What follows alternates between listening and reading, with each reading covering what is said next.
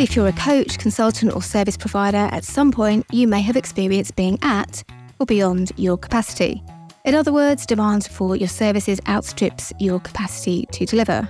At this stage, you might consider licensing your coaching, training, or consultancy offer so others can use your methodology and your resources on your behalf. Not only might this enable you to reach a bigger audience, it could also open up an additional revenue stream that doesn't involve you being in front of your clients. But what are your options for licensing your coaching, training, or consultancy offer? Well, that's what we'll cover in this episode. I'm Janet Murray. I'm a business strategist and copywriter who helps consultants, coaches, freelancers, and small business owners generate consistent income and recurring revenue. I'm also the creator of the Courageous CEO Business Strategy Planner, which contains tried and tested strategy and resources to grow your business. I'm big on strategy, which for me is always about simplicity and finding the easiest route to achieving your goals, always. However, I don't have all the answers, I mean, who does? But I will share the questions you should be asking to build the kind of business you want to run, and one that crucially you can scale or even sell in the future. So, before we dig into this topic, a quick disclaimer. I'm not an expert in licensing, so what I share in this episode is not professional advice, it's not legal advice. Everything I'm sharing here is information gathered from my own research and experience working with clients. So, if you do decide to move forward with licensing your coaching, training, or consultancy offer, you will need to access expert advice, including legal advice. But if this is something you've considered as a way to tackle your capacity issues or generate additional income in your business, it will definitely give you a useful starting point and help you get clear on the questions you need to be asking yourself in order to move forward with this, or even if this is the right option for you. But first off, what is meant by licensing?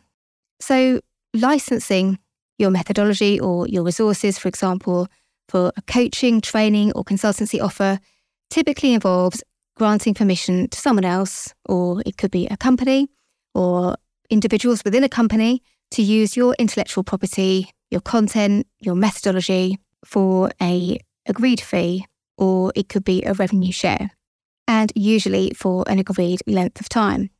And why is this something that you might consider? Well, one of the most compelling reasons to license your training is that it allows you to reach a bigger and potentially a global audience, and also to effectively clone yourself by getting others to deliver your content and your methodology on your behalf. So it means it could allow you to scale your business more quickly, allowing you to create an additional and also a long term revenue stream. And crucially for many, one that doesn't involve you being in front of your client and may free you up to spend less time working in your business or certainly on the delivery side. Now, there are multiple ways to approach this. And like I say, there are many more qualified than me to guide you if you decide this is something you want to move forward with. But something I do think it's important to be aware of from the outset is the potential pitfalls. In the same way as you would if you were considering selling your business, you need to start with why, because this will give you a better idea of who you could license your training to. So, First, really useful question to ask yourself is why might someone license training and coaching or consultancy from you rather than creating their own resources of their own methodology? The most obvious reasons are not having the time to create the methodology or resources themselves, not having the knowledge to create the methodology or resources themselves, or a combination of both. They don't have the time or the knowledge to do it themselves. So, who might be interested in paying for a license or indeed multiple licenses to access your methodology and your resources. Again, it comes back to resources and knowledge, people who don't have the time or know how to create the resources themselves. And crucially, to come back to something we looked at in the pricing episode, people who are able to make a business case for themselves or to others in their organisation to pay for your resources and methodology rather than investing time in creating their own. So, examples might include corporate firms, HR departments who need to train or upskill their staff in a specific area, consulting firms who might also need to train or upskill clients in particular skills or in particular areas, educational organisations, so schools, colleges, universities, training providers. And again, their motives might be about training or upskilling staff and students. Membership organisations who might also want to train or upskill staff and also their members. So, for example, I'm a, an England Athletics qualified run leader. And in order to get that qualification, I had to do some online training and I was quite interested. One of the trainings I had to do was safeguarding. And me doing what I do, I was quite fascinated to see that the training had actually been created by an external training provider, an expert in safeguarding, who'd actually created the slides and the materials. And I guess for a large membership organisation, that's going to make sense for some of the topics that need to be covered. Online learning platforms might be interested because they may want to add your course to their learning catalogue uh, to complement other things that they've got. Although, in my experience, this isn't always the most financially viable because big online course platforms often don't actually charge that much for their courses, which means they may have a big platform, but competition may be fierce on that platform and you may end up with quite a small amount per sale. Government agencies might also be interested, NGOs, not for profits. Again, their motive might be training or upskilling staff, students, the general public, and they may need training that can be rolled out globally. Franchises, so franchise businesses might be interested in licensing your training content to maintain consistent standards across different locations. So, for example, when my daughter had a part time job at McDonald's, she had to undergo some training. I think it was a McDonald's University or something, or McBurger University or something. And the food safety training was provided by an external provider. And then, of course, there's independent coaches, trainers, and consultants who may be looking to enhance their expertise, build authority, and again, may not have the time, resources, inclination to create their own methodology, may be happy to use yours for a fee. So there are many ways to approach this and many types of licenses. More on that coming up. But before you even think about the right type of licensing for you, the first thing you need to establish is whether you have a commercially viable offer. In other words, do you have a coaching or consulting framework and methodology that people would actually want to pay you for? I say this because it's tempting to try and run before you can walk. And I've worked with a number of clients over the years who've asked me about licensing their training, coaching, or consulting offer before they've even delivered it successfully to many clients. It goes back to what we covered in the pricing episode about having proven methodology and being able to prove it to yourself as much as everyone else. And if you haven't actually used your methodology with many people, it, it's neither tried nor is it tested. And you're unlikely to have proof that your methodology and your resources actually can achieve the transformation someone's looking for. And if you start trying to sell licenses to something and promising a particular transformation or to solve a specific business problem, and you're not confident that your methodology actually works because you haven't tested it with enough people, then it could lead you into lots of problems you probably don't need. So, this is not an exhaustive list, but here's some ideas on what needs to be in place for you to have a commercially viable licensing offer or proposition. So, first off, that proven methodology. So, have you successfully delivered that content and achieved the transformation it promises to the types of people that you're hoping might want to invest in licensing with you? And can this be evidenced with testimonials and client success stories? Next up, there's market demand. So, have you successfully sold training in person or online or coaching or consultancy to relevant clients on the same or similar topics? Have you carried out research to establish that there is a demand for the training or coaching that you offer, including competitor analysis? Infrastructure.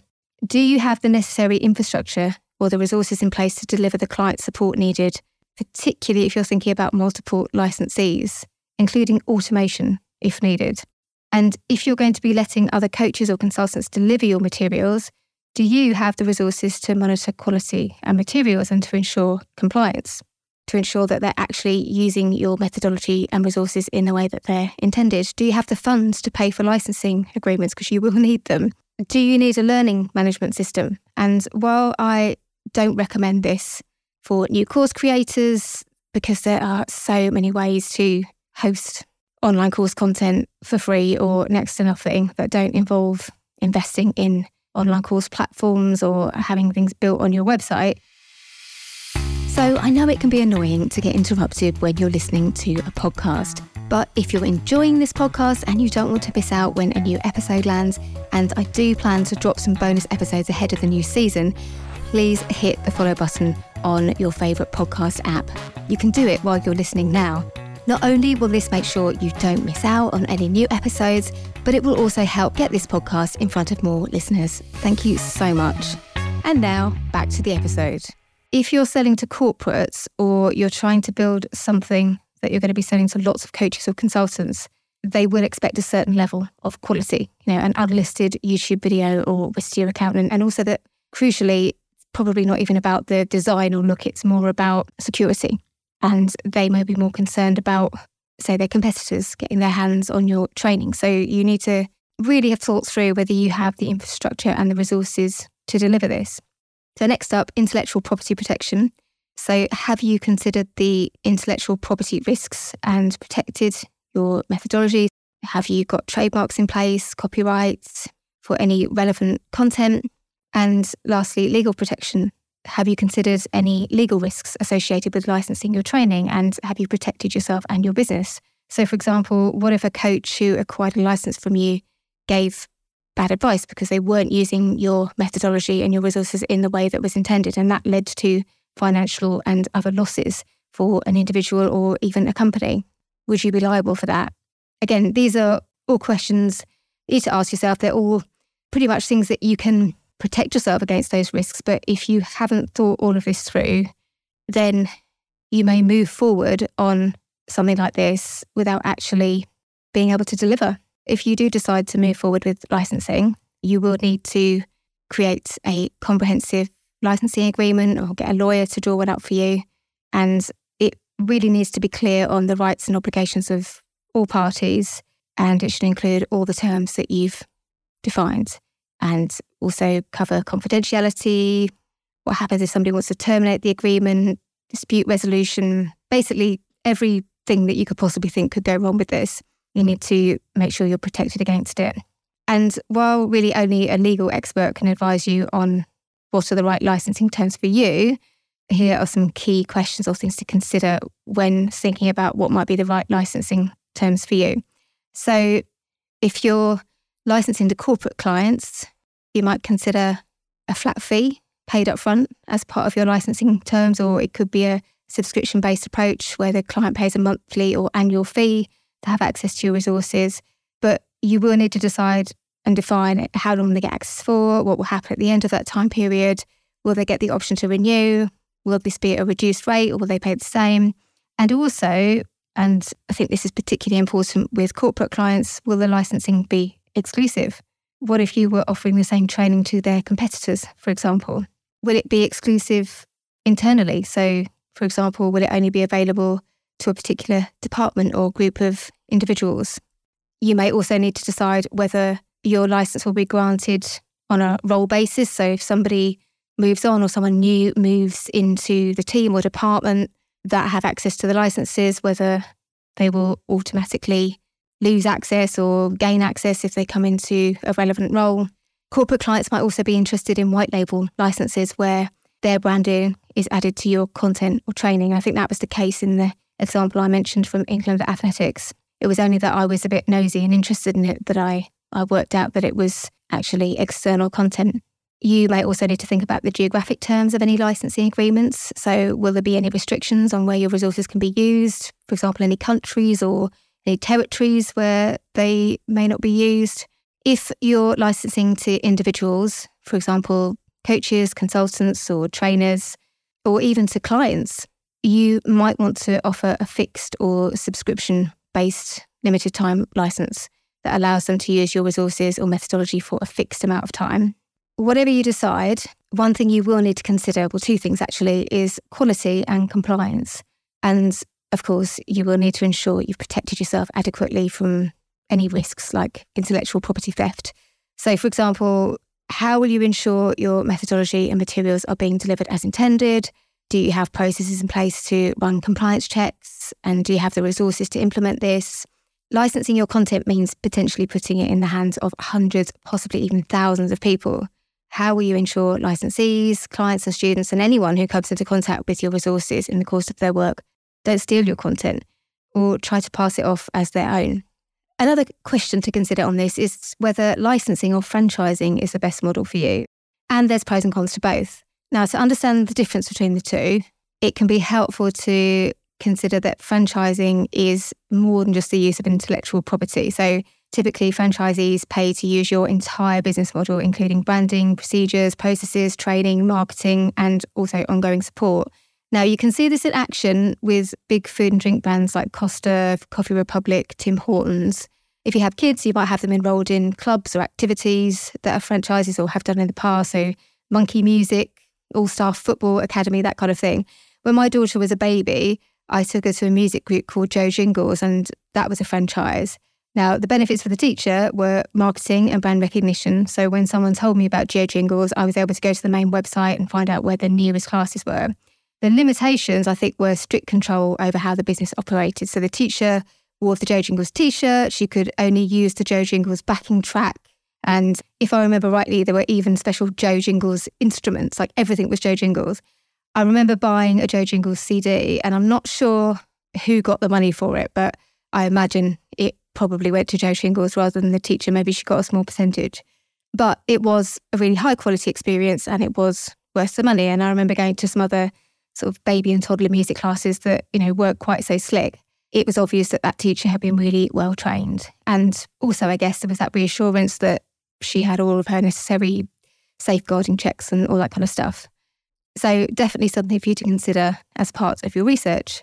Finally, though, if you do decide to go down the licensing route, you will need to create a lead generation and sales process for it. So, as with anything in your business, this is something that's going to take time.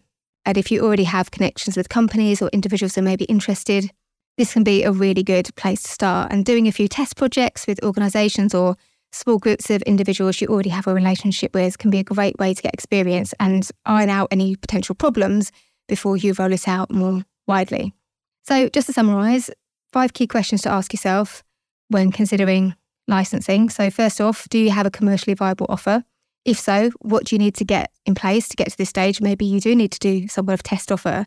Number two, who will you target? Number three, what would your lead generation and sales process be?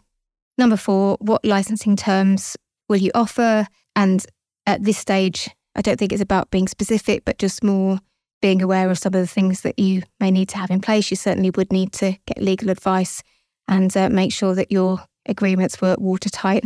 And finally, what are the risks and how have you protected yourself against them? And if this feels quite overwhelming, I have created a specific session in the training that goes with my business content strategy planner on how to tackle a project that feels overwhelming. So do check it out. I'll put a link in the show notes. In the final episode of this series, we'll look at how to tell if your online course idea is commercially viable. If you're finding the content in the Courageous CEO podcast useful, then make sure you join the waitlist for my 2024 Business Strategy Planner so you can grab the pre order discount and bonuses, which are only available for a limited time. These tried and tested resources have helped my clients save time and make more money in their business. Like professional organiser Victoria Bantz, she generated £2,800 worth of new business using just one of the templates that you get with the planning system. Rowena Wilding, a marketing consultant who used the planning system and the resources to reduce her working week to three days without reducing her business income and Zoe Willingham, a dog behaviourist who increased her business income, which was already at six figures, by 20% using the strategy and templates in my business strategy planning system. The Courageous CEO Business Strategy Planner includes a gorgeous A4 desk planner, and there's a digital version too, a 60 minute audio training, and a template and checklist to help you implement the systems and processes you need to grow your business. Order during the last week of August 2023, and you'll also get my thought leadership strategy training and a copy of my new book. That's over £150 in free bonuses alone. I will add a link to get your business strategy planner in the show notes of this podcast, but please make sure you don't leave it too late because those discounts and bonuses are only available during pre order week, which ends on September 4th.